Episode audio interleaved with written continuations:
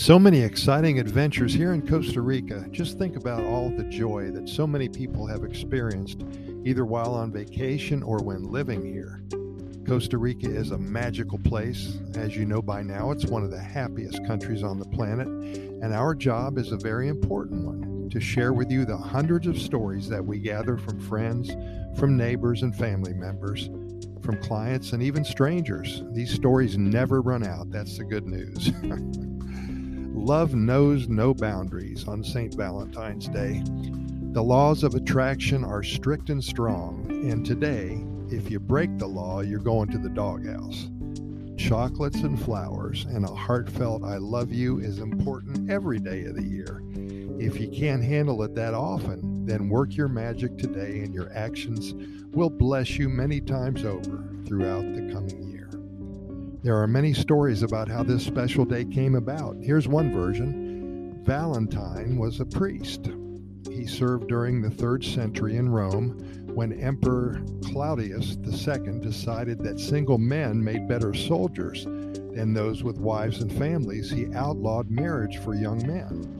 Valentine, realizing the injustice of this new decree, defied Claudius and continued to perform marriages for young lovers in secret.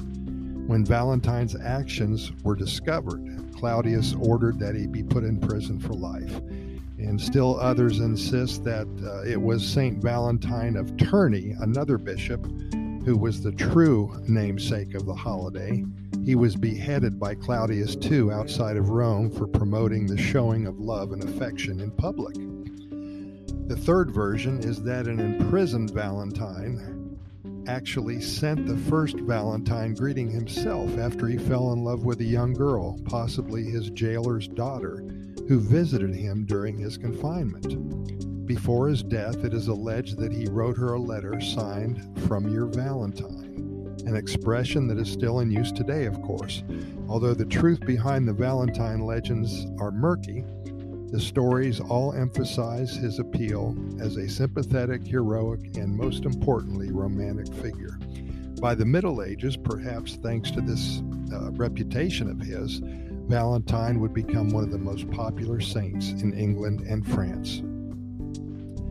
In Costa Rica, this day is taken very seriously. If you don't have anyone to present this beautiful message to, then perhaps choose an elderly neighbor, cook a meal, or buy some expensive chocolates. Give her a bouquet of colorful sunflowers. Make her day and light up her life. That's what this day is all about, no matter where you are. Making somebody smile, whoever it is, should be the goal of all of us here in Costa Rica.